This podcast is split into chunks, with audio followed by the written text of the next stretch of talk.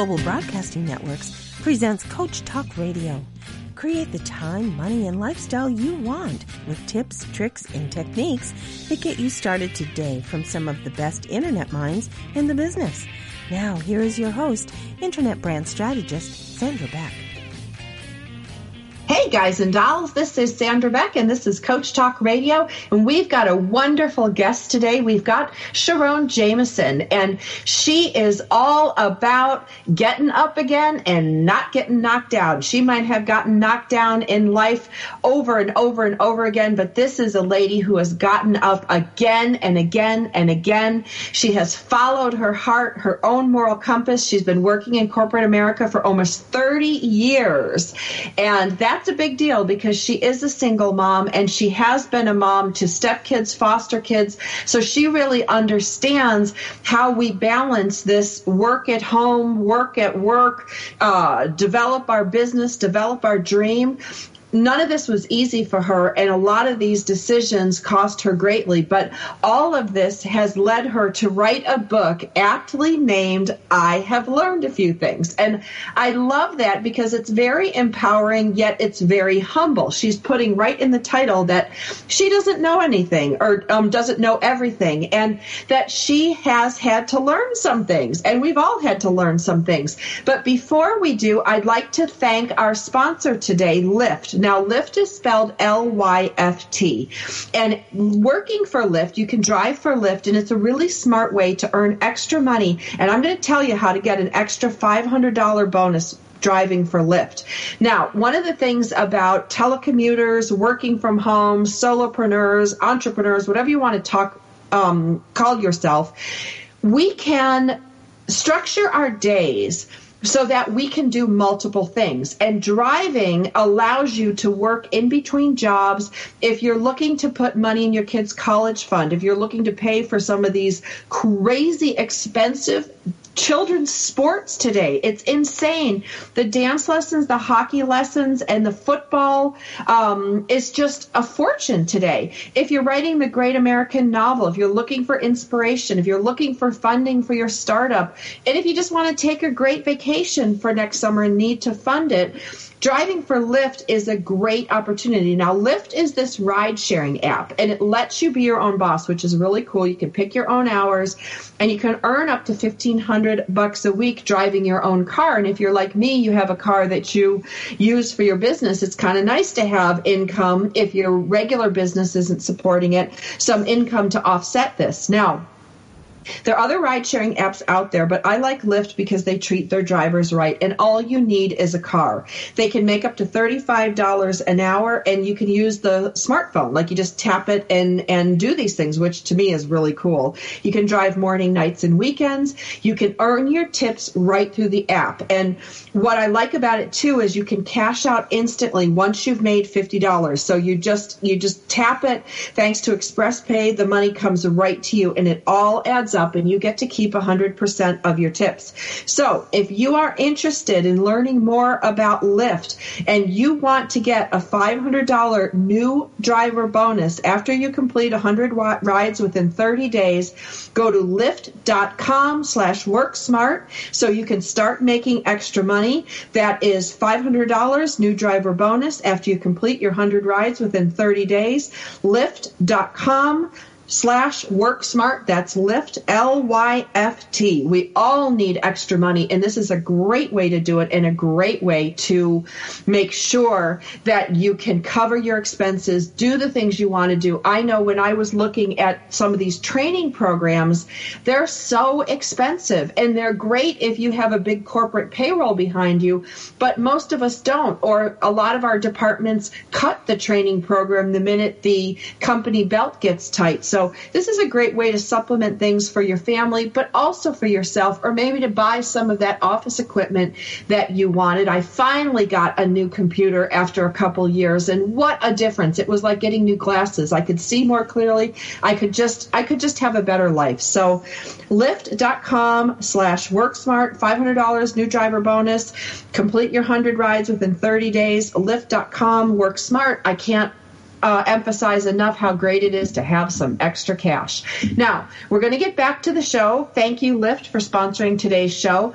SharRon Jamison, you can find her at SharRon, S H A R R O N, Jamison, J A M I S O N dot com. We're going to talk about some of the things you learned. SharRon, what did you learn? Fill me in. well, I learned one thing, a couple of things. One of the most important things that we all need each other. I've learned that no person is an island and that we heal better in community, we live better in community, we share better in community. And I have learned that even though we're different on the outside, we all have the same struggles on the inside. And that was a great learning. So that's my main learning over the years that we are more alike than we even know. I don't care what continent you on or what culture you're from or what language you speak inside, we all want the same thing. We all want to feel loved. We all want to feel accepted. We all want opportunities and we all want to feel safe. So I don't care who you are on this life journey. We all want those key things. Well, and I think we all want to be able to take care of ourselves deep down. You know, I like the fact that, especially for entrepreneurs, you know, we're kind of a can do group.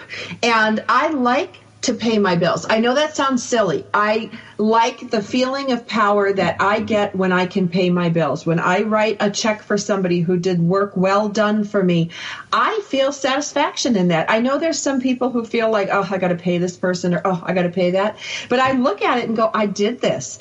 I created an industry, I created work, I created income that also supports and, and upholds other families. That's kind of a really cool feeling. I agree. And you know what? I think that we all, on some level, want to feel um, validated and feel like we are contributing in some way. And I like to pay bills also. I, I am, I love to make money based on talents and skills that are innately and uniquely me and that feels better than my corporate job that I have now when I when I coach because I know it's my wisdom, it, it's my approach that helps me make money. But also, I love that knowing that what I know is that uh, from other people who open their lives to me.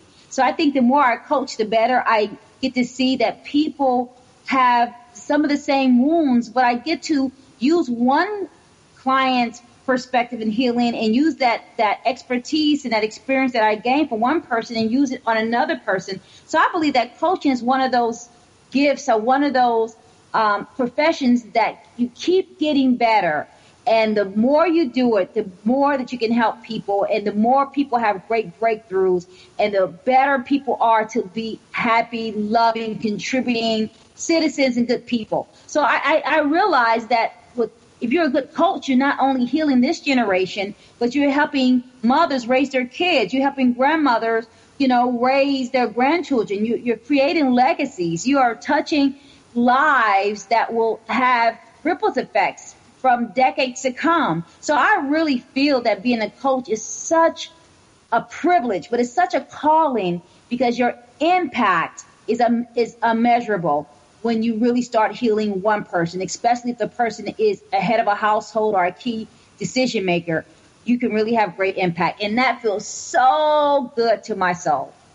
Well, and the one thing that I love about coaching is that I love how the lines are blurred. Now, I know like the American Psychological Association is probably going to be not happy with what I'm going to say, but the fact of the matter is there are people and situations that aren't conducive to going to a therapist to solve a problem. And a coach, yes, a coach does not have a, a therapy degree, but in a large amount of instances, there is therapeutic benefits of the coaching process. And that's something that I think is such a good thing when a coach doesn't put a hat on and say, I'm a therapist, but says, in my experience, this worked, or in my experience, this happened with one of my clients, this worked for them. It's about that intimate sharing of knowledge. And sometimes, SharRon, don't you think just the process of calling your coach and expressing your frustration on whatever's going on in your life is sometimes enough to get that person back to work focused and doing what they need to do. Oh gosh, absolutely. I find that there that many people, even though they can share with their friends, there's part of their story that they feel so much shame around or so so insecure around that they will only call that objective person that that's in that coaching role because they they some in some parts of our lives and we don't want to feel judged. But I'm with you. I think therapists is therapy are great. I have a therapist, but something about that coach, like you said, that shared experience and having someone to walk through the journey with you who really knows you differently than um, a therapist. I know when I was going through my struggles, my therapist had the education but not the experience, and I and it really left a big gap, a knowledge gap. So she was only able to tell me what she had read versus what she had experienced. And I think it's something to to deal with people who have experienced divorce and experienced losing a child and experienced um, you know an eating disorder, uh, experience addiction versus someone who just read about it. And I not that I'm saying one is better than the other. I, I think that they can work in tandem. But um, I just know just from some of the challenges and some of the clients that I see, these are women who are single moms who are high performers, who are overachievers, who are who deal with balance like you and I do, uh, women who deal with feeling like they are a public success but a private failure, women who have clothes in their closets from a 6 to a 16, all those things that you and I know intimately that maybe if a therapist has never been married, never divorced, never had to really challenge her religion, never really went against the status quo, she really can't offer much. And um, it's something about knowing, but it's something about knowing in your bones because you had the experience that really gives you a different level of credibility and a different level of empathy that I think many times coaches have. And that's been my experience. And when I have picked a coach, I've always asked them about their background because I want people who have been there, done that, got the t shirt, got the hat. I want them. And now those are the ones who can really help me. All right, we'll be back after the break with more from SharRon Jamison.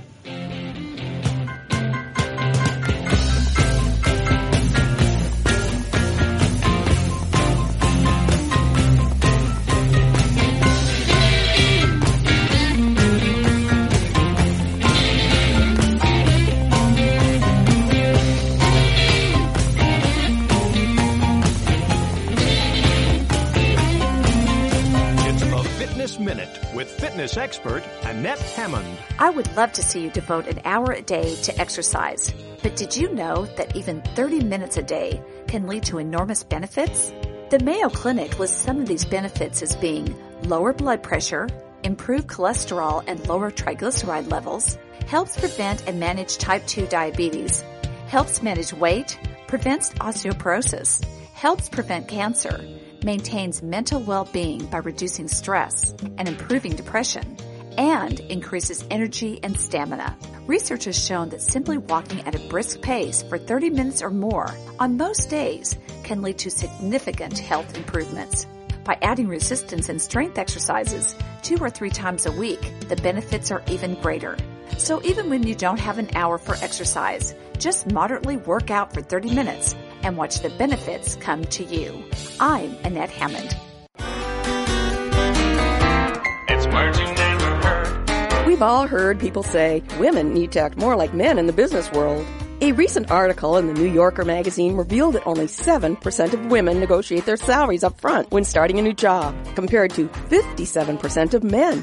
The study by Columbia Business School suggests that while guys don't necessarily utilize taradiddles or little white lies in negotiations, they do exhibit a lot more flappadocia and braggadocio.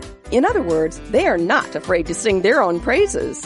Men seem to exhibit more spizzerinctum when exaggerating their accomplishments than women do, and thus they gain an edge when competing for corporate positions. Spizzerinctum is the will to win. As Mark Twain said, whatever women do, they must do twice as well as men to be thought of as half as good. Luckily, this is not difficult. It's words you never heard. I'm Carolyn Davidson, and you can have fun challenging your words you never heard vocabulary with my free app, Too Funny for Words.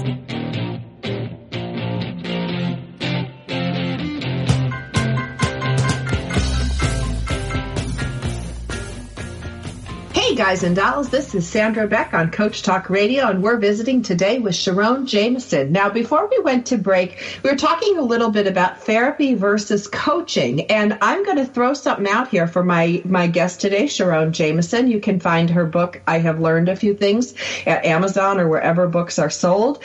SharRon, in my coaching practice, I also include therapy. I know this sounds really funny. I'm not doing the therapy, but a lot of my clients that come to me for coaching, and I coach in the tech industry and internet brand strategy industries, they will ask me questions, personal questions, or they'll comment on their personal life and they'll ask me what I think. And in that case, if I haven't had a life experience to share with them, I do confer with my own personal therapist. Now, my coach in clients no names are used, so there's no violation of privacy or anything. But I will go to my own personal private therapist that I've used for 20 years, and because I, I respect her and she's been through a lot and she's always given me good direction, I will in a session call her and say, you know, I have this client who is having a problem with X, Y, and Z. You know, what what would you recommend? And she can give me books, she can give me resources, she can give me a couple clues in that says this might be an ego issue or this might be a Uh, you know, an issue that I can encourage them to go and talk to somebody about or give a referral because coaching is a lot about the sharing of information. And I find having a therapist in my back pocket that I can call and ask for input that when I get on my coaching call with my next client, now I'm not pretending to be a therapist. And I will say, you know, I spoke to a couple of my people in my sphere of influence, is how I put it. And I'll say to them, you might want to read these books. You might want to watch this video, or you might want to listen to this TED talk. Um, that's where networking among coaches or networking among, like, I have an MD, I have a therapist, I have a social worker, I have a couple different people in my little sphere of influence that I reach out to because if you are struggling with a personal problem, it's very difficult for you to solve company problems or your business problems. And I'm not trying to solve their personal problems. I'm just trying to give them direction so that if we could minimize the drama in the personal life, we can pull the focus back onto the business world. I, I agree. And not only I, do I have my personal coach like you do, but I also tell my clients just the same, Sandra. I think we're on the same page that they also need a therapist. And I always let them know I'm not a coach. Uh, what, I, what I think I think is, uh, is, I mean, a therapist, that I'm just their coach. I think it's really important is that as coaches, we all need to have a community of wisdom. I call it a pool of wisdom that we can um, that information from. And so I have my a team I call my my dream team that supports me because everybody needs to have some type of structure so that they can have, um, like you said, be a source of resources, but also a, source of wisdom.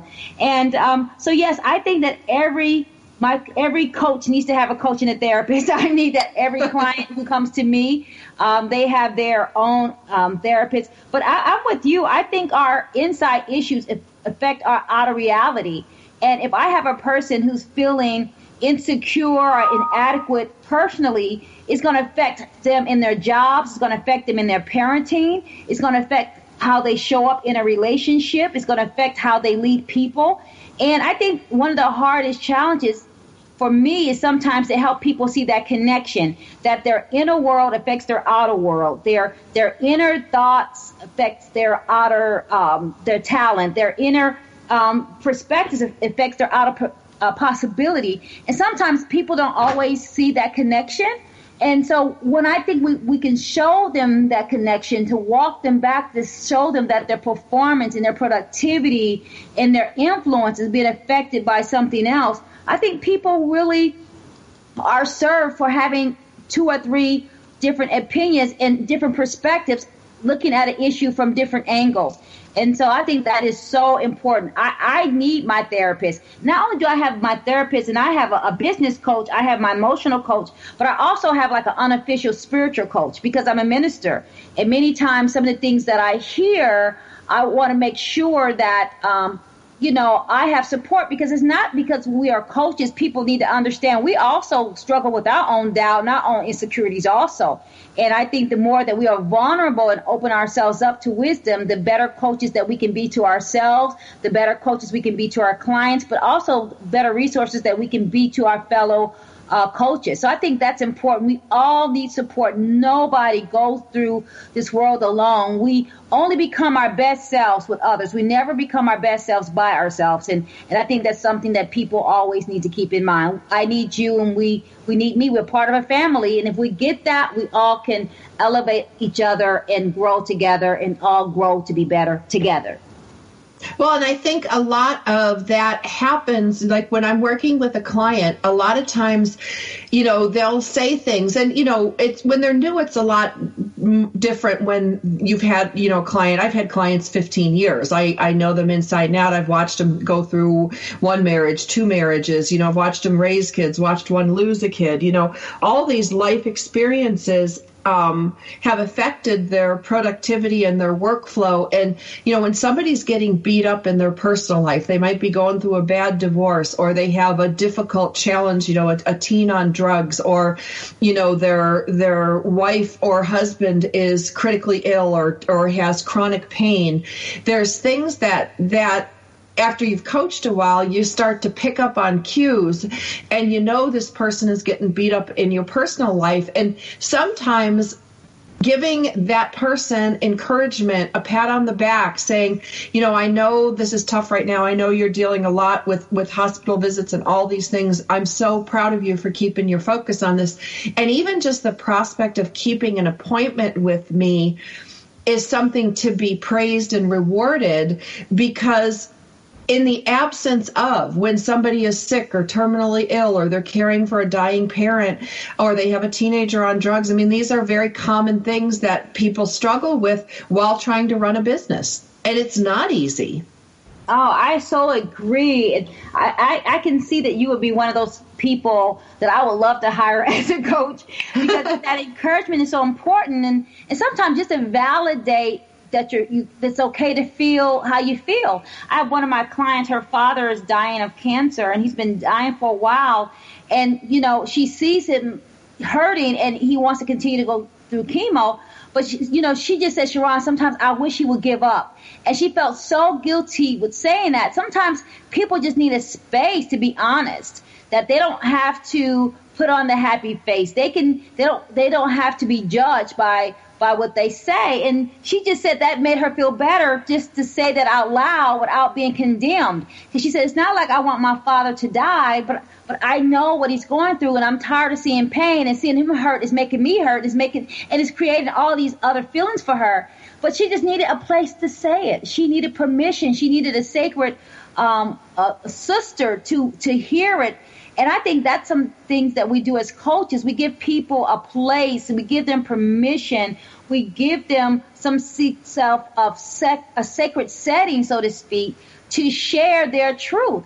And I think many times people feel like they have to bury their pain or deny their pain or avoid talking about something. But sometimes just opening their mouths and say, you know what, I hate my boss and I hate my wife it might not be the truth, but it then it, it, lets them get all of that that toxicity out from the top, so that you can have a, a meaningful conversation afterwards. So well, I and you can get back to work. Yeah, like right. that's it. It's like you know, if I can listen to my client, like I have a couple of my clients who I love, and they rant and they rave, and they're so funny, you know, and they say the most awful things, and then they tell me they go back to work and they're fine. And like yeah. one of my clients wives um, i've been working for this guy i don't know maybe 15 years and i know his wife very well and she's like please don't ever not coach my husband. And i said why? And she said when he she goes i can always tell when he's had a call with you because he comes home from work lighter and he can unburden some of this stuff and it's really meaningless. Like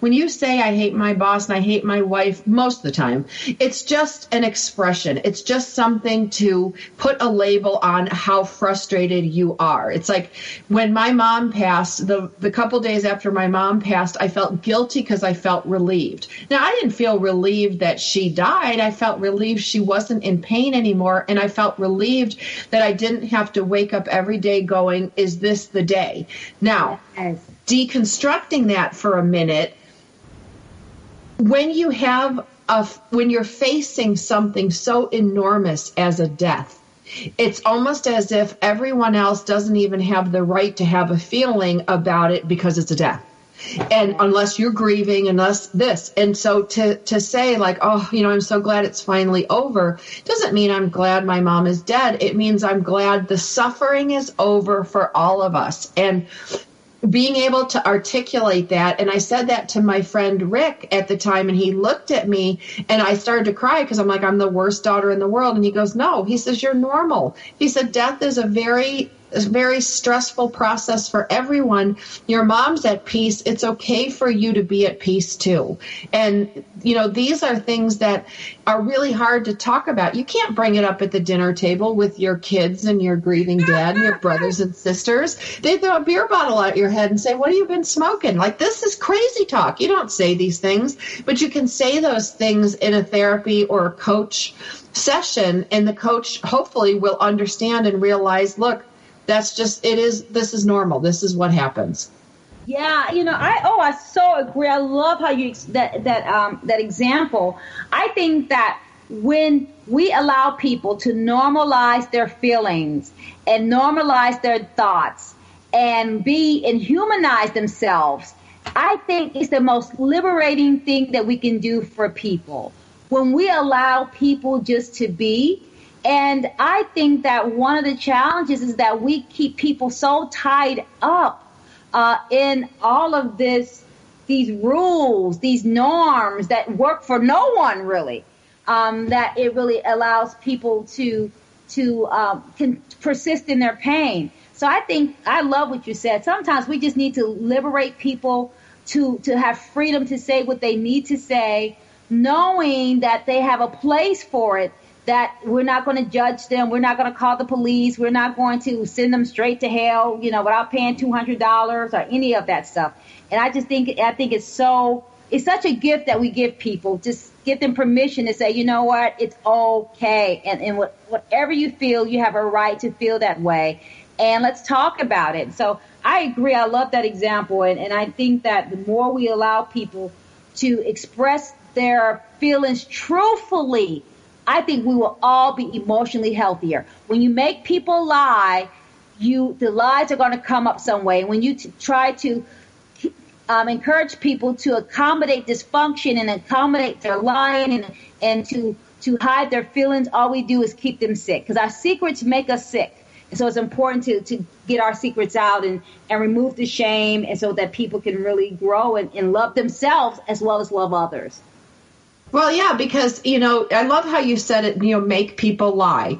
You know, there's most of us don't want to lie, but there are times when we do lie, and yes, there are white lies and things to save you know p- from hurting people's feelings. But most lies are told because of a fear of telling the truth, and and an, and not a good fear. You know, there's a fear of you know you, you don't want to go to jail for something. Like I get that, but it's a fear you're going to let somebody down. It's a fear you're going to um, be embarrassed, or you're fear that someone's going to yell at you and owning our feelings and being able to talk about them are really really a part of our physical emotional and spiritual health. We're going to talk more about this with SharRon Jamison after the break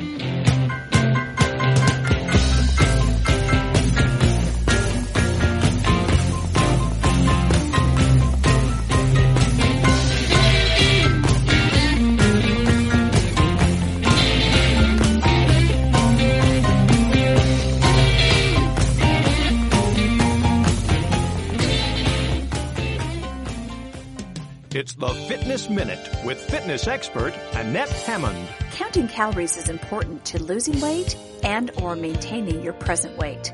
But are 500 calories from french fries the same as 500 calories of celery? Prevention Magazine tells us that not all calories are created equal.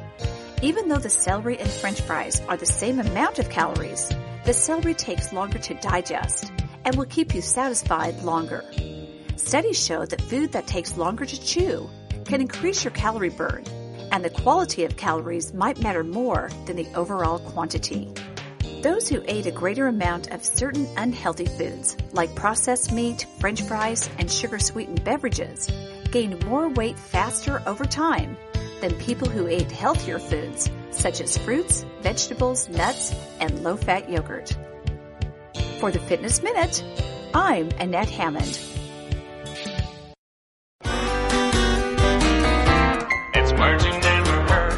There's nothing like a high profile court case to grab our attention.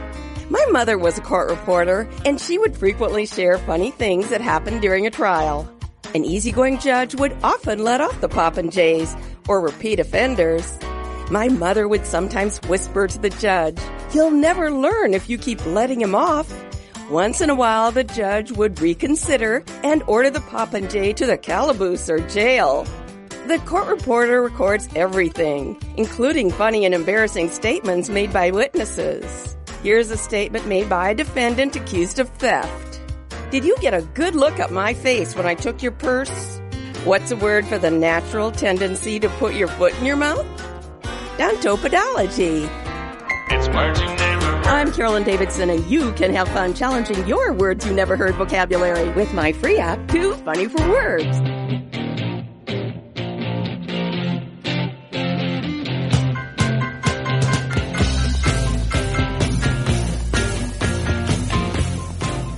Hey guys and dolls, we're here with SharRon Jamison, and we are talking about how telling the truth or not telling the truth because the conditions are not safe, the conditions are not um, designed for you to be truthful, can really affect our spiritual, emotional, and our physical health. Now, SharRon, when I would tell my kids, try to teach my kids about lying, you know, I would tell them there's lies that you tell to keep yourself safe, but you got to be careful that the lies you tell to keep yourself safe are are within reason. Like you really got to think about it. And the lie that I would tell them to tell all the time is like if somebody comes to the door and says, you know, is your mom home or, you know, can I talk to your mom? You know, you don't tell them the truth and say no, she's not home. You say, you know, she's upstairs, she's she's doing whatever or, you know, you teach your kids to lie in certain situations to keep themselves safe. But that opens up kind of Pandora's box because we don't want to teach our kids to lie and we don't want to lie to our customers and we don't want to lie to our bosses. But let's be honest, not every condition is conducive for telling the truth. Oh, I, I agree. And and I, and I think that is so difficult to to explain that to our children, especially when we're trying to talk about truth and ethics and morality. And um, and I always tell my son that just like how you tell your kids, safety is different. Um, and I and I and I make sure my my son understands physical safety is different than you know emotional safety because some things are going to require you to take a risk and be courageous. When you have to stand up for justice or or stand up against peer pressure or um, stand up for for for people who are getting bullied I, that's different. And I tell them sometimes that's going to be uh, you, you you have to tell the truth even if it, it if it's not emotionally safe but when it comes to physical, physically safe, being safe, I do tell him to make sure that you know what's going on, and I do give him some permission. I hate to say it, just to to make sure that he stays safe and keeps me safe. But um, yeah, but I but I think it's important to to have those conversations with um, your kids, and I had it with my son because I didn't want him to think that safety meant that you you stop doing right just because you're scared. And right, I, or you didn't want to get in trouble. Right. That's really, really important. And I think one of the, the most important attributes that I try to tell my son when he was growing older, the difference between safety and courage. And, and, and when does life call you to be courageous that sometimes you can't be safe? And I use examples of uh, Martin Luther King, for example, but also Steve Jobs. When anytime you go against the, the status quo, oh, what's conventional it's not safe. You have to, you're going to open yourself up to ridicule. But I tell him the rewards of doing what you want to do and what you feel is right versus the ridicule, the rewards are always greater. And so, um, so I do tell him about the safety, but I always try to distinguish between physical safety and emotional safety because I want my son to know that sometimes he can be safe when you stand on the right side of justice or the right side of people. Well, and I think that's also where I've earned some of my my biggest accounts and my most long enduring clientele. It's because of the truth. And you know, if I have made mistakes. I have missed deadlines. I have forgotten things. I have I have created something that was wrong. I mean, there's just no way you can be in business for 20 plus years and, and have a spotless record. I have slept through meetings. I have scheduled for the wrong time. I've showed up in the wrong time zone. I showed up in the wrong city one time. Um, I've been there. Yes.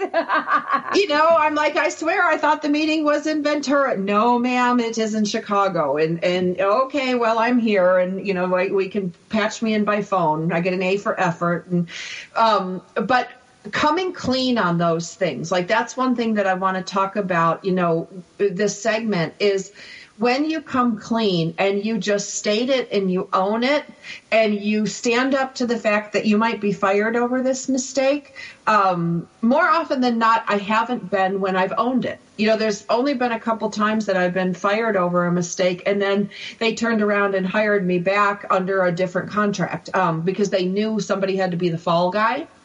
And I find that when I just tell my clients, look, you're right. This was my mistake. Like I didn't know this or I didn't see that or I whatever I didn't do, I didn't do. And if it's my staff that does it, I still take it on my shoulders. I'm the last line of defense. I'm the goalie. So if I let the ball go through, I let the ball go through and then you just take your lumps. And it's so much easier than trying to sneak around the truth and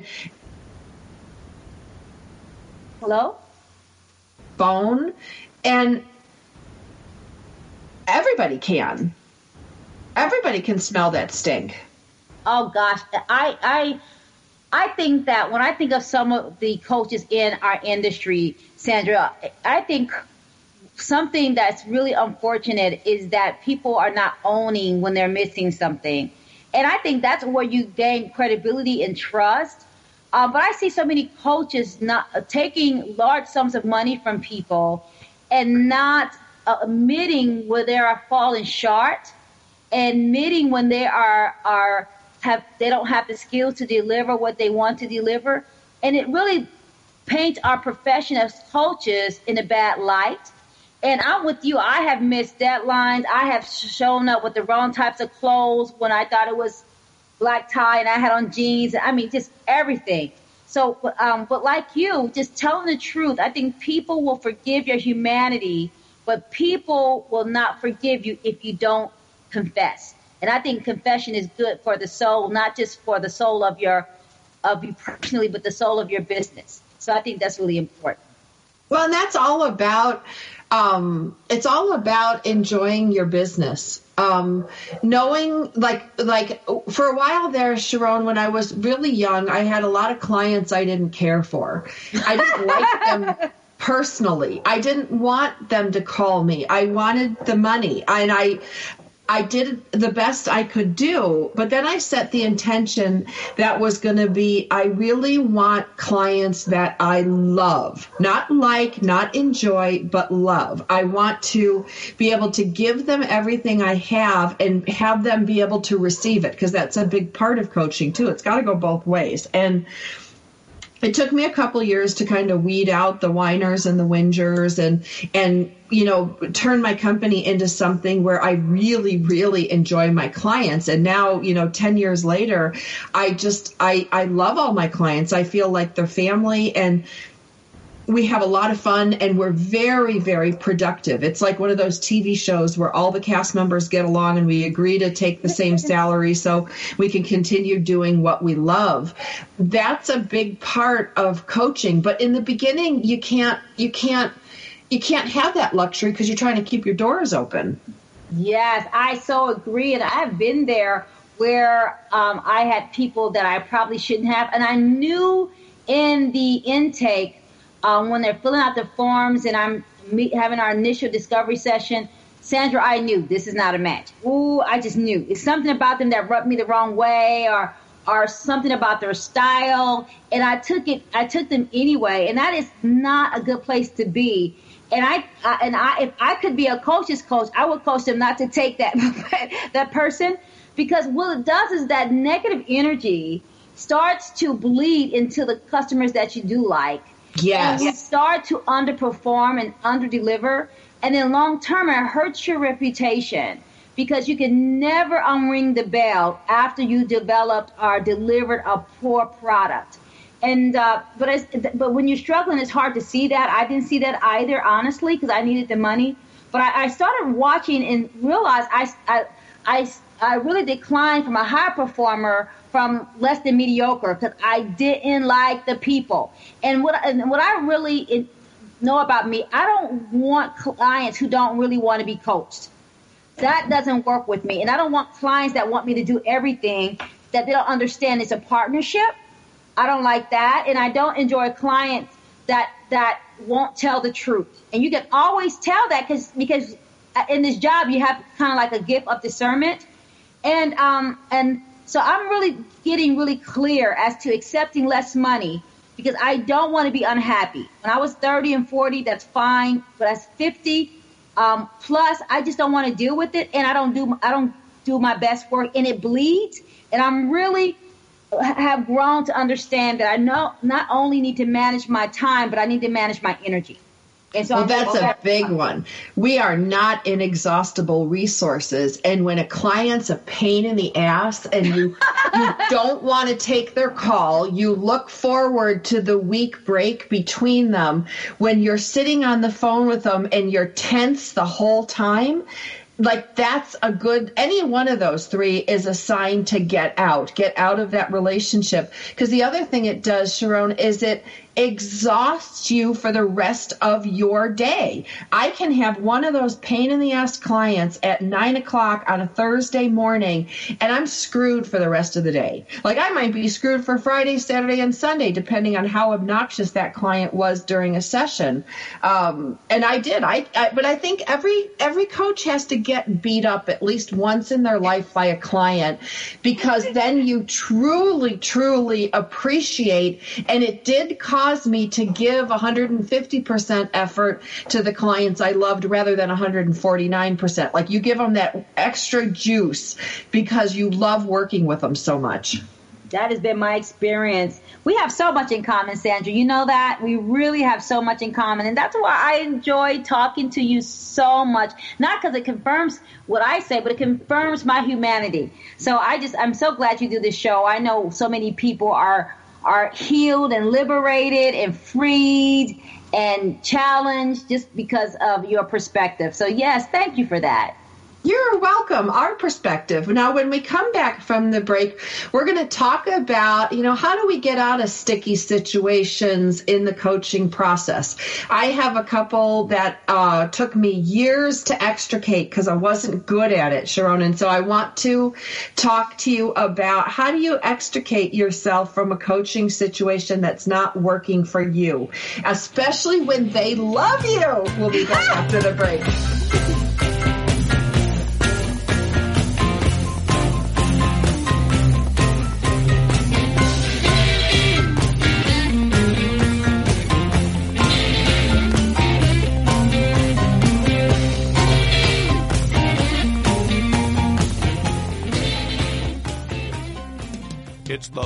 Minute with fitness expert Annette Hammond. HealthDay reported that research suggests that the type of carbohydrates you eat before a workout may influence how much fat you burn during your exercise session.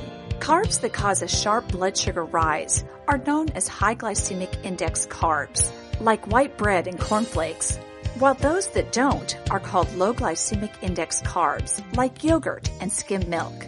High glycemic index carbs are known to spur a big spike in blood sugar, and the researchers believe that a meal rich in low glycemic index carbs, which elicit a lower blood sugar response, may boost the body's use of body fat for burning rather than for blood sugar. Those that ate a good breakfast with good carbs burned 50% more fat during a post-breakfast workout. I'm Annette Hammond. Like us on Facebook at Fitness Minute with Annette Hammond.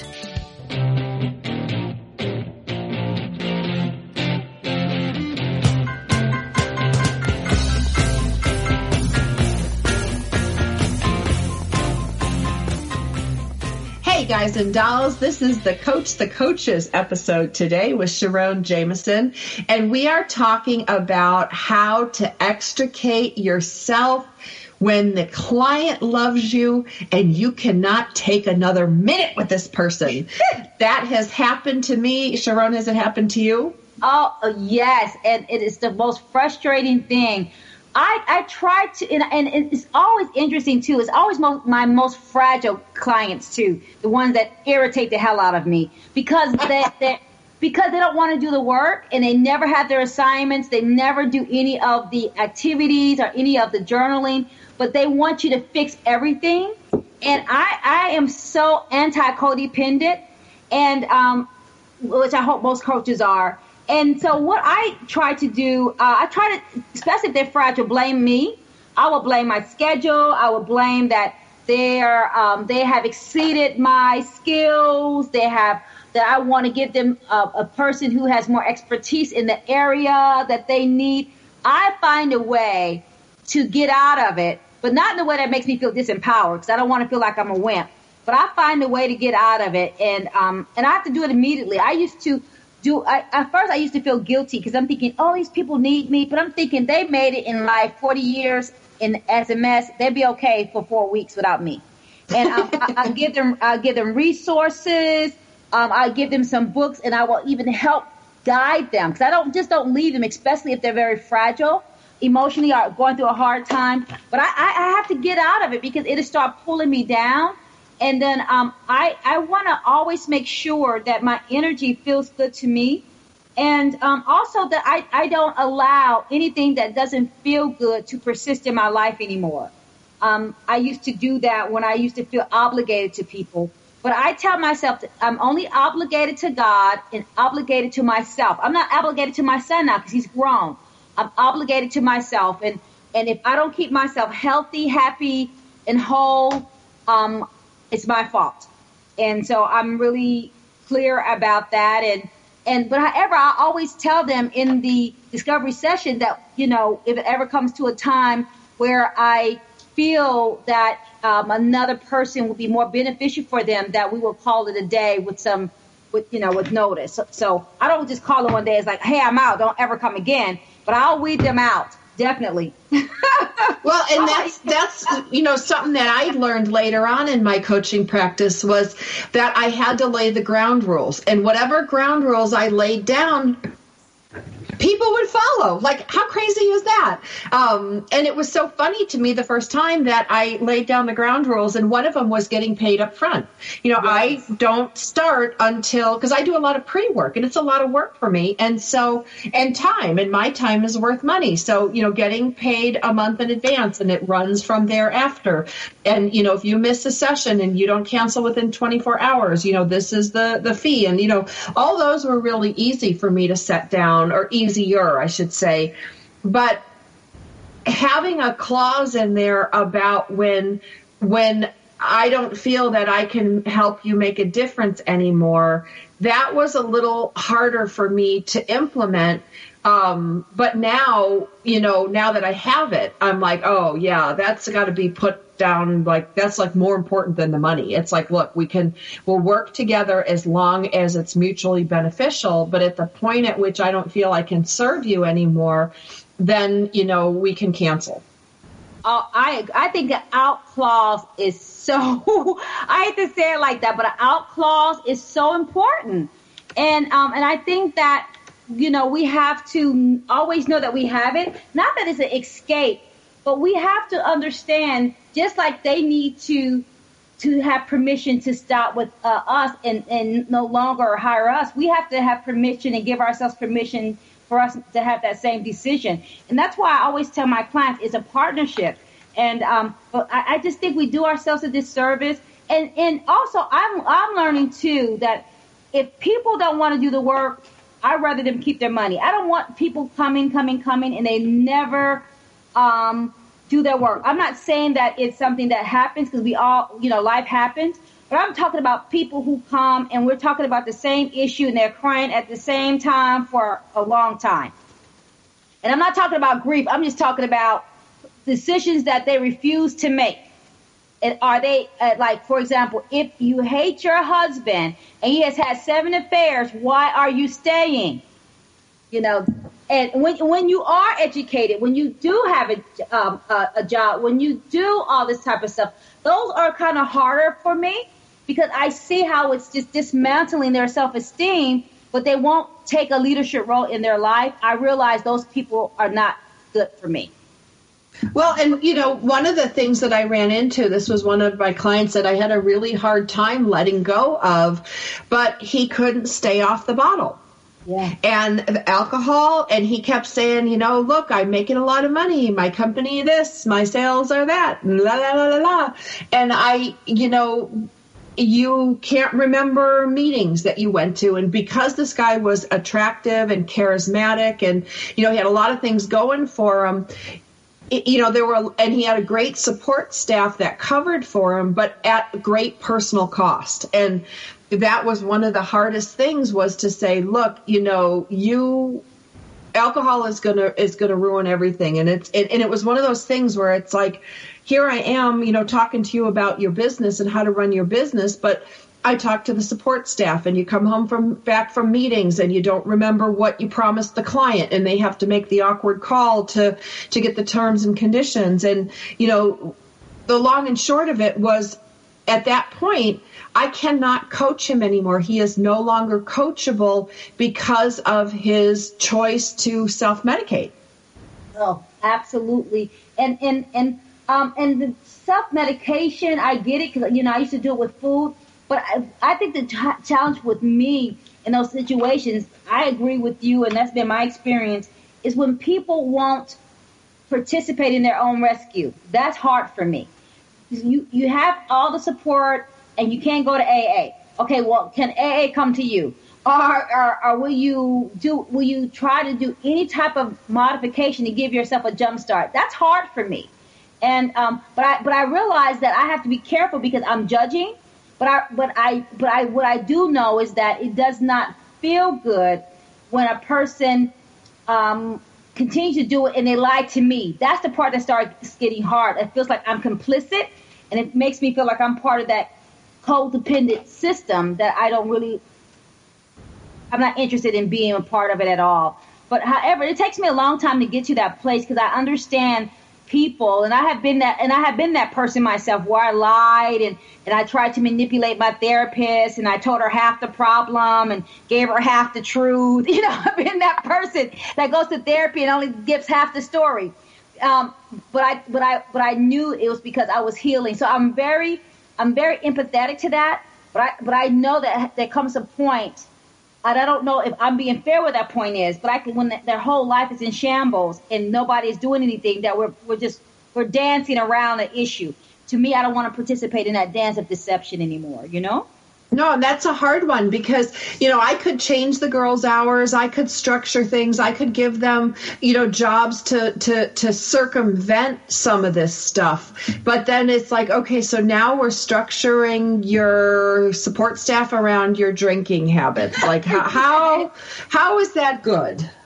Right, and they're so creative, and you know, and I almost admire some of their creativity. I'm like, wow, I would have never thought of that. So, um, so in what, but however, the more, the smarter they are and the more creative they are, I know that we're in more trouble. Because, I mean, people are elaborate liars. I mean, I've never seen some, such creativity in my life. I'm thinking you have to write a play or a movie or something. Um, so when it comes to that point where I start doubting everything that comes out of their mouth. I'm no longer effective and I'm no longer serving them and I'm no longer serving me, no longer serving the universe, serving the universe in any way. And so I don't know if that's right or wrong, but it's right for me and that's enough. well, and that's it. You know, I I started getting into this ethical thing because like it's not really up to me to tell somebody he's an alcoholic, and it's not really up to me to also to structure like three other people's lives. The three you know the personal assistant the executive assistant and the other per- lady that worked for him and then even the bookkeeper. Like so we're all going to we're you know i'm going to structure everybody around this this thing. And i still have questions. You know i still feel like you know did i do the right thing? I did the right thing that i thought i i needed to do at the time. And that's what i have to deal with. Like because it is there's so many gray lines. That's why i brought it up for you on this show because you know we do want to have compassion. We do want to have understanding. We do want to guide people into directions. But then I'm hired to, to do a job, but then am I doing a disservice to these other staff members in the company teaching them to cover? Yes, I agree. What what a great point. I agree, and and I think that that's one of the conundrums that all coaches have to to deal with. And I think it's great that we're talking about it because these are the conversations that people don't talk about as to how do you get rid of uh, clients that are that it's not a good fit. And it's okay if it's not a good fit. So I'm so glad that we're having this conversation because I think we, just by saying it, is going to help other clients, other coaches liberate themselves from this, this false sense of duty or obligation.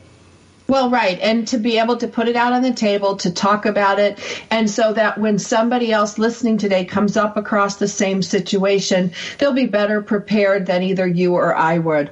I'm so glad that you were my guest today, SharRon Jamison. It's spelled S H A R R O N Jamison J A M I S O N dot com. She's got a couple books out there. Uh, the one that I'm particularly fond of for this show is I Have Learned a Few Things by SharRon Jamison. Thank you for being my guest today.